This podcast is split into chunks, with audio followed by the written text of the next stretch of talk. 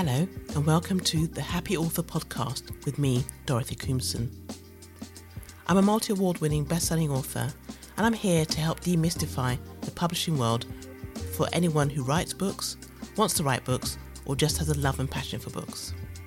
On today's podcast, I speak to Eishar Brar, editorial director of Knights of, an independent, dynamic publisher who are making huge waves in the book world. Eishar talks to me about how you can improve your chances of getting published if writing for children is your thing, and why the world desperately needs inclusive publishers like Knights of. I love talking to Eishar, and I think she gives some real insights into how the world of publishing can be a better place. Hi, Eishar. How are you? Hi, I'm good. Thanks so much for asking me to be on. This is great. Oh, no, it's very exciting to speak to you. Can you tell me what your job title officially is and what it actually means? My job title is editorial director.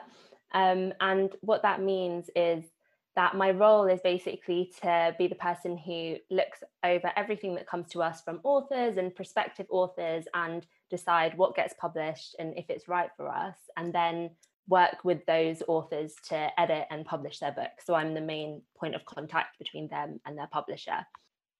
Can you tell me a bit about Knights of? Because people might not have heard of Knights of um, as a publisher and who they are? We're an inclusive publisher. We publish predominantly children's books. And what that means to us is that we try and find underrepresented voices or work with authors who often wouldn't have the chance to otherwise be published or aren't acknowledged by mainstream children's publishing and then create commercial and accessible books for like with them for children who want to see themselves in books so for us inclusive it covers everything from race to gender and sexuality to class and neurodivergence. So it's quite a broad spectrum of things that we look at, but it's always people that would often be overlooked by what mainstream children's publishing finds commercial or sellable. So, in my role as editorial director, that's the main thing that I have to think of when I'm considering what books to publish. Okay. How long have you worked for Knights of? Um, I worked at Knights Of for just over a year, but it feels like less time because of how this year has been. Yeah.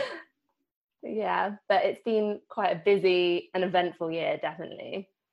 How did you get this job and um, where were you before? Um, so previously I was at Scholastic, also in editorial, so another children's publisher, um, and I was there for two and a bit years. And when I was working there, that was my first role in editorial, which I'd always wanted to do, but I'd worked in other parts of publishing. And one of the things that I talk about a lot as being like the main problem with working in publishing is that you have to be at a junior level for so long before you have creative freedom or before you're able to change the way things are done. So in my role, I was really feeling that frustration of I want to bring forward diverse voices. I want to change the way children's publishing works and what's valued, but I just wasn't at the level at which I could achieve that. And so David and Aimée, we knew each other. Obviously, I was a huge supporter of Knights of from day one because they were doing amazing things and they saw that I was increasingly more frustrated. And also, they needed someone to come and handle editorial and handle building the list that they wanted to create with Knights of. So we kind of just came together at the perfect time and they approached me and yeah had had a weirdly terrifying interview with them which i don't think they meant to be scary but i was like oh my god it means so much. Um, and then yeah and then we started working together and luckily i think we were the perfect fit for each other. Um, but yeah that's how i got into the role. So do you have anybody who works with you or beneath you on the sort of job ladder? Um, I don't have anybody that works beneath me. I have um, the way we work is that we have a core team of the four of us. So David and Aimée as the co-founders, and Marseille, who's our creative director. So she works with designers and illustrators, and then we basically have pools of people that we work with that are more external. So like freelancers, um, PR and marketing companies. So when I need to work with someone for say a proofread or a copy edit or sometimes we get people to shadow us on projects and they help pick up some of the more admin aspects of the job. Those people are more external so they're not part of the core team. So i'm not a manager but i manage like relationships with other people who do things for us. That makes sense.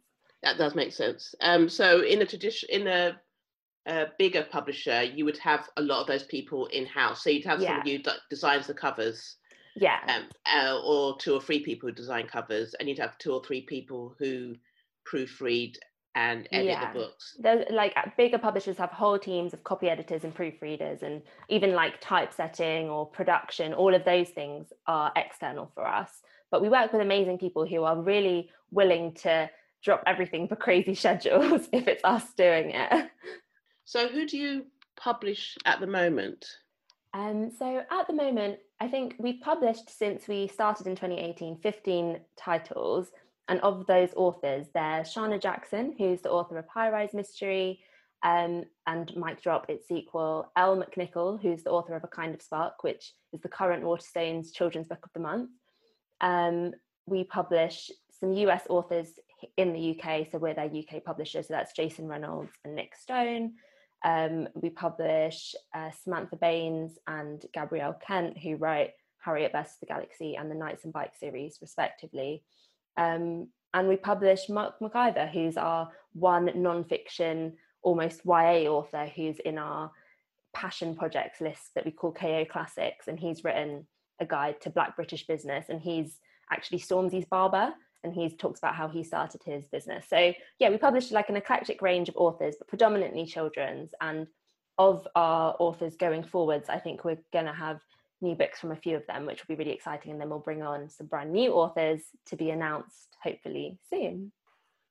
What do you look for when you're going to publish a book? I mean, maybe we should go back and say, how do you get books sent to you? Because I, I know you're a smaller publisher, so you- you're not necessarily as strict, and that sounds wrong, wrong word, um, no, I know what you mean. as um, stringent in your how you do things as other people or other publishers could be. I mean, you're right. One of the ways that we are different to bigger publishers is most publishers don't accept unagented submissions, whereas we have um, a live chat of for open submissions where anyone, whether they have an agent or any experience, can email or text or like message the chat and they'll get a response from one of the team. So we do consider submissions from like absolutely everyone. When it comes to publishing those people, if they don't have an agent, I, my, part of my job is to make sure they then have an agent to look out for them before we sign them up. So we sort of do the process that's considered more traditional in reverse sometimes. Yes. Um, but yeah, so one of the things, so one of the things we don't look for is if you have an agent or not. That's something to us that can be fixed afterwards, because as every author knows, it can be really hard to get an agent. Um, but what we do look for, like I said, we're inclusive. So when I'm considering books and authors who have come to us, I'm always considering what are they saying that's different or new, or is there something here that hasn't previously been given the platform to exist, or is there a kid who will read this and think, oh, that's me? Like I see myself in that book who might not have had that chance otherwise.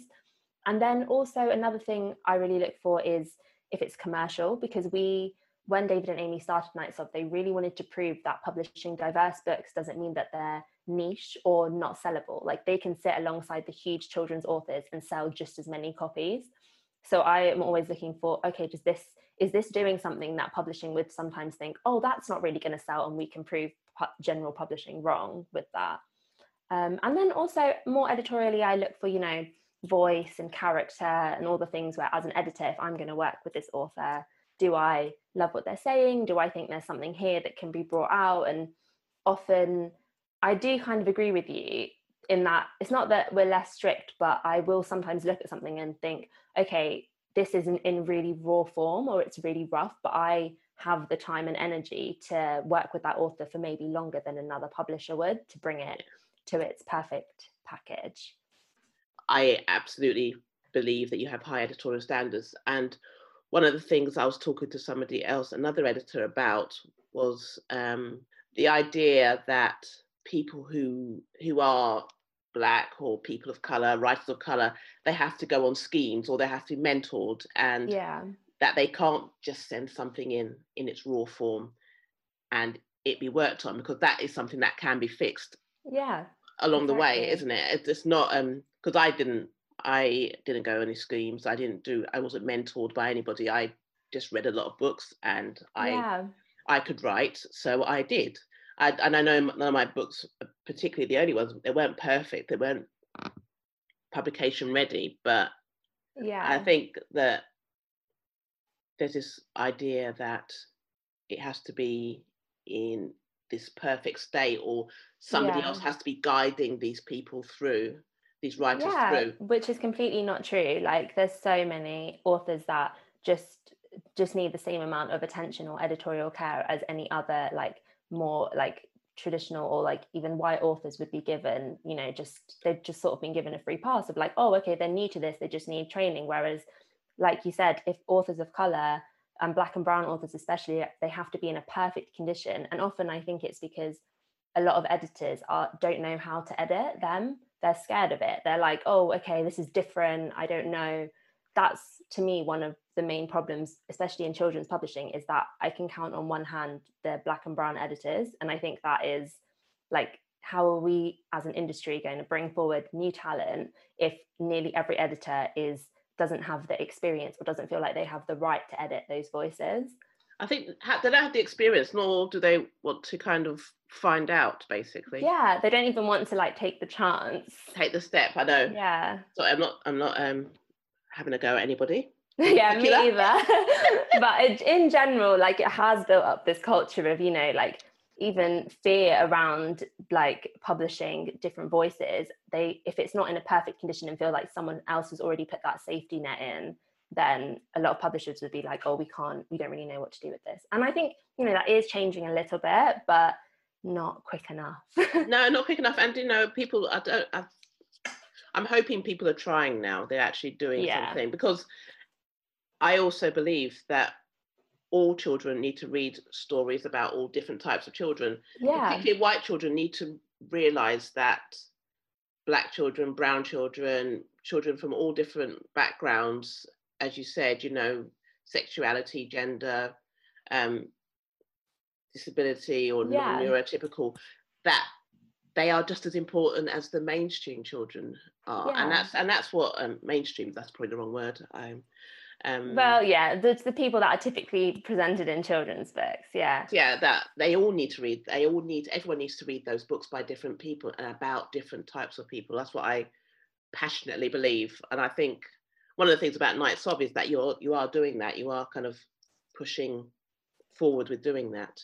Yeah, I mean, definitely when we're publishing our books, it's like a twofold purpose of so say with Sharna, who's written a high rise mystery. High rise mystery is the UK's first Black British detective duo, and it's set in its middle grade, and it's for so it's readers eight to eleven, and it's set on the council estate in London, which is familiar to loads of kids. And for us, like on one hand, yes, we want to make sure those kids see themselves in books, but also we want mainstream publishing to acknowledge that this is a book that can be read by everyone. So even a more middle class white kid in a different town, maybe outside of London, like in the home counties, could pick this up and be exposed to something that is different to them. And I completely agree with you. I think that's how we encourage empathy in children to have them read other experiences that aren't theirs. Yeah. So to us, it's never just, we're never just publishing for one audience. We're publishing for the kids who need to see themselves, and then we're publishing for also every other kid who should also read the book. yeah that's what i always say about um, when i advise people on buying books for children buy books that have the main a girl as the main character Yeah, that's a simple thing, a simple thing you can do so that boys get used to reading about girls. Because girls are always having to read about boys, but not the other way around. So, and this is the sort of thing, you know, pick up a book from Knights Of and give that as presents to children so they can get to see other people as yeah, human and just as right to be the star star of a book as as anybody else. Sorry, I've done like I'm on soapbox then. no, that was a complete. I feel like we should have you do all of our marketing for us because everyone should hear what you're saying. let's go back. Sorry, I, I never asked you why you decided why you went into publishing. Oh, um, so to be honest, I didn't really know what publishing was when I was growing up. Like, it wasn't something like in my family. That's not a career that anyone would have pursued or encouraged me to pursue. Um, and like you know, I grew up in London. My parents, that my well, I'm not going to like go into the ins and outs of their backgrounds, but you know, they had like quite traditional, what they considered stable jobs, like to make sure you have money and like you know you can put food on the table. So that would have been the sort of career I was also pushed to do. And then when I went to uni, so I loved reading. When I was growing up, I I was just the book kid. None, everyone in my family was sort of like, okay, she's reading again. And luckily, my parents they did encourage me to read, so they very much, you know, they they allowed me to have books. They were like, okay, if this is what she loves, then we're gonna we're gonna encourage that in her. So that was the only thing that I really liked doing when I was growing up. So when it came to going to uni, I was the first person in my family to go to uni and I wanted to do English. And my whole family was like, You're the first person and you want to do English. like, why? um, but luckily, they accepted it in the end. And well, my grandparents still don't really understand what I do or why. but they I did go and do English. And then I loved it, but when I graduated, I just couldn't see what job I could do after that. I was like, this is I've really shot myself in the foot. Like, it's an English degree. How am I gonna like make money from this? Um, and then really luckily I became aware of a company called Creative Access, a charity actually. So they basically work on putting people from underrepresented groups in creative industries because creative industries are historically really white, really middle class, really function on nepotism. So they're trying to break that down. And they had on their website some jobs in publishing. And when I read about them, I was like, oh, okay, it makes sense. Like I can work with books. it all makes sense now. Um, so then I tried to get an editorial job and it was basically impossible. Editorial is so oversubscribed. It's so based on being the right sort of publishing person, especially at the time that I was entering publishing. So editorial um, editorial means um, the person who buys the books and yeah. edits them and makes sure that they're all um, well puts them together basically. Yeah, buys so, them edits them puts a title on and stuff like that yeah. Yeah so the person who's mostly when you think of publishing that's the role that you think of of like of an editor. But there's loads of other roles. So I actually ended up in rights which is international like selling the book to international publishers um, all assistant roles that I was applying to obviously. Um, and then I stayed in rights for three years and I was at Penguin Kids and Random House Kids, and then they merged, and I was in that merged team. And it was, I always say that it was a really good introduction to publishing, even though it was never really where my passion was. It really taught me so many things about the different departments, and working at a big publisher taught me so much about how the industry works. But it also made me incredibly frustrated. So I really started my career off in a junior position at a big publisher that at the time was not acknowledging or talking about the lack of diversity in publishing or the output of publishing. So I think that's what made me such a I was going to say aggravated, but I think that's what really led me to where I am now in that I have this drive to change the way the industry works and to change what children's books are being put out there because I really started off at a time when no one was talking about diversity and no one really seemed to it always it was all very like hush hush and like if you mentioned something being wrong it would get swept away and no one really wanted to look this problem directly in the eye unless you were one of the few minorities working at a big company who felt like obviously you're then the only person who has to say something. Um, so that's was where I started and then yeah and from there I finally got into editorial and then I started my editorial career and that was much more what like where my passion was and what I wanted to do. So yeah, that's kind of what led me. I feel like I took a segue, but that's what led me there. Yeah. Um, I've talked to lots of people in publishing, and none of them have ended up where they are. Where they are isn't where they started at all. They've all kind yeah. of segued. They've all gone different routes, and I think a lot of them didn't realize they could work in publishing. Yeah, it's not really a publicized job. I don't think. No. What do you think people can do to um, increase their chances of getting published?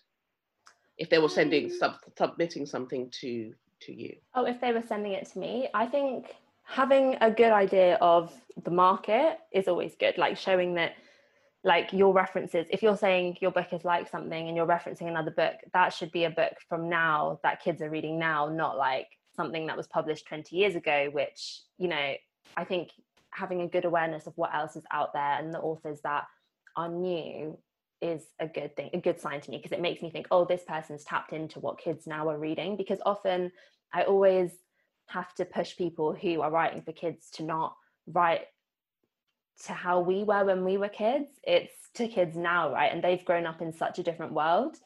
Um, and they want such different content. So you have to really be tapped into like what that being a kid in 2020 looks like. Um, and also, I guess, an awareness of who you're submitting to. Sometimes I get submissions because we do have open submissions. I sometimes get them where it's clearly you've clearly sent this to like 20 other people. You haven't even taken put my name in or taken the time to find out like who we are as a publisher. And because we are a small publisher that does have a remit, if you're a white middle class man and you're submitting to me, and you don't even acknowledge the fact that you're pr- probably not the voice I'm looking for right now, um, to me, that's like a red flag because you haven't even researched or wondered why you're submitting to Knights Of. But on the on a general basis, the point of us having open submissions is that I don't tend to make a lot of judgments until I actually read the manuscript, which is different to how a lot of other people work. But I prefer sometimes to just ignore like everything else that's come with it and first be like, okay, is there something here? And then sort of like reading a blind submission, actually. So, you know, without then going into who the author is or what the background is or what their experience is, just judging it on the merits of the writing, um, which hopefully is comforting to people that feel like they have to write long cover letters or you know really sell themselves yeah or they have to have a big social media presence and yeah you know have have a picture of themselves where they're good looking and stuff like that I yeah think... i know a lot of authors feel that pressure yeah. What do you think an author could do to improve their working life?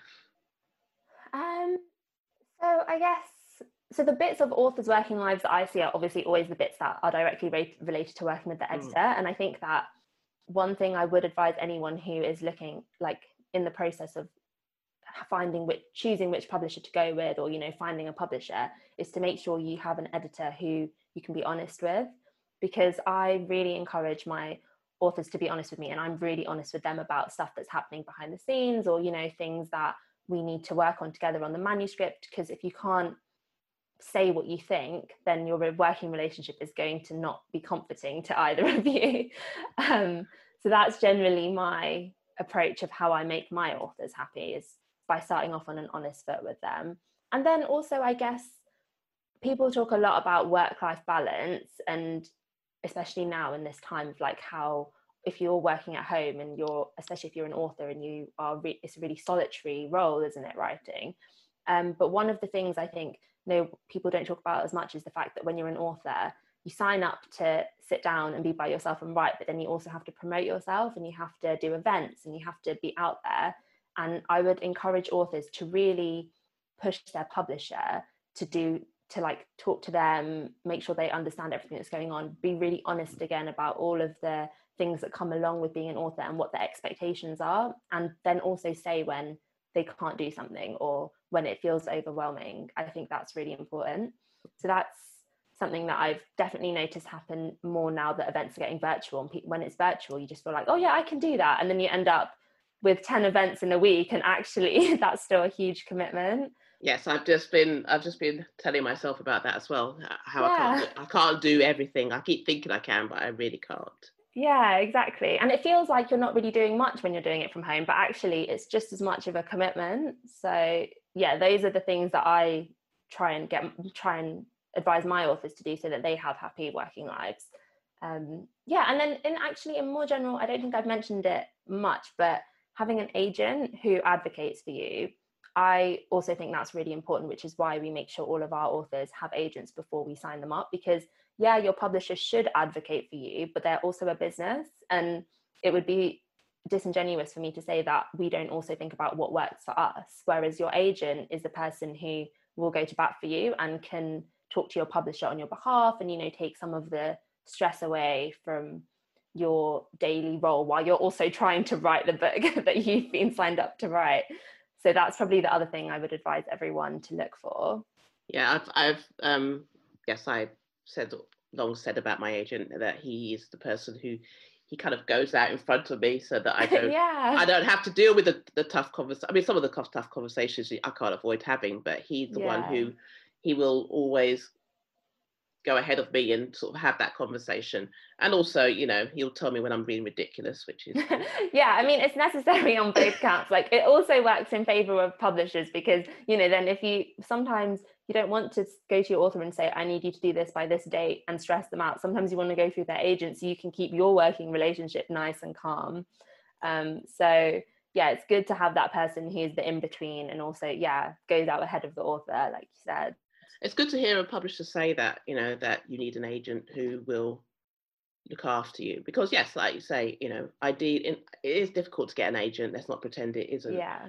But it is um it is good to, for i think authors forget that they're not working for their agent the agent's working for them. And so they need to so they need to if you want to, your agent to do something for you you need to ask mm. them to to or to have that conversation with the publisher yeah what do you think readers can do to help the book world as it were I mean, buy books and not from Amazon, support independent bookshops, because I think that a, a, lot of people don't really understand how much we look at those numbers of who's bought a book and where they bought it from. But the book industry really needs those people who actually go and buy books. Um, and also, um, if you can't buy books or you're not in the position to, because not everyone is in the position to, join your library, support your libraries while you're also supporting authors because I speak to so many people and we really appreciate when people are like, oh, I got this out from my local library. So then you're publicizing the book for other people that might go and buy it, but also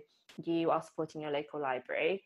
Um, and I guess something that people are always encouraged to do, but I don't think they really know why, is pre orders. But pre orders do matter to us in a way because it shows that people so then when the book is published that's a set amount of books that have been sold so when you see publishers saying oh pre-order this book and there's huge campaigns around it it's because that number creates such a lift for the author in their first week of being published so if you do really want a book pre-order it from your local independent bookshop or waterstones yes. um, yeah and, and if you have to buy books from amazon because some people do and you know it's convenient maybe also then you know buy an extra one and give it to someone who might not have had the opportunity to because you're probably getting it at basically half price if you're buying it from amazon so maybe gift another one. Um, and then yeah i guess people don't shouldn't underestimate the benefit of word of mouth. If you read something and you love it and you recommend it to your friend who might not have gone to buy a book that week or probably usually doesn't read this genre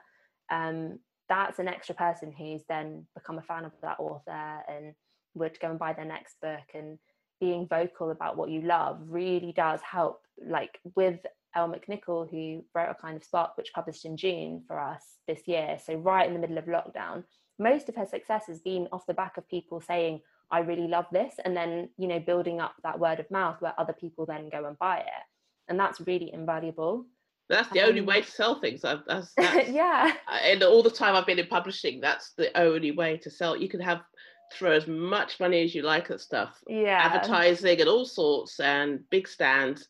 But it's people telling other people about it that sells books. I've noticed that over the years. So yeah, and especially with kids, if a kid goes into school and says that they've loved a book, their whole class is going to buy it if it becomes something that one kid's excited about. So that, like in kids publishing, especially if you if you're a kid if you buy a book for your kid and then let that kid lend it lend the book to their friend that's like you've started something probably in that school because um, kids just absorb everything as well oh fantastic. So yes uh, that's good to hear that publishers acknowledge and do see that people recommending books is the pay is oh the, yeah. is the way forward. Yes. And because we're so small as well we are an indie publisher. So for us all of our success has been built on the people who've supported us and who've you know been vocal about us. And especially when it comes to you know underrepresented voices and diverse voices if you're vocal about those that's when the you know like word of mouth really kicks in. Thank you Eishar. It's been lovely speaking to you. Um hopefully i might try to get you back on again at some point. Yeah i would love to. Thanks for joining me dorothy Koomson, today on the happy author podcast. I hope my chat with Eishar Brar, editorial director of Knights of, has inspired you to gift one or more of their books to all the children in your life. Keep writing, keep reading, keep happy. Talk to you soon. Bye.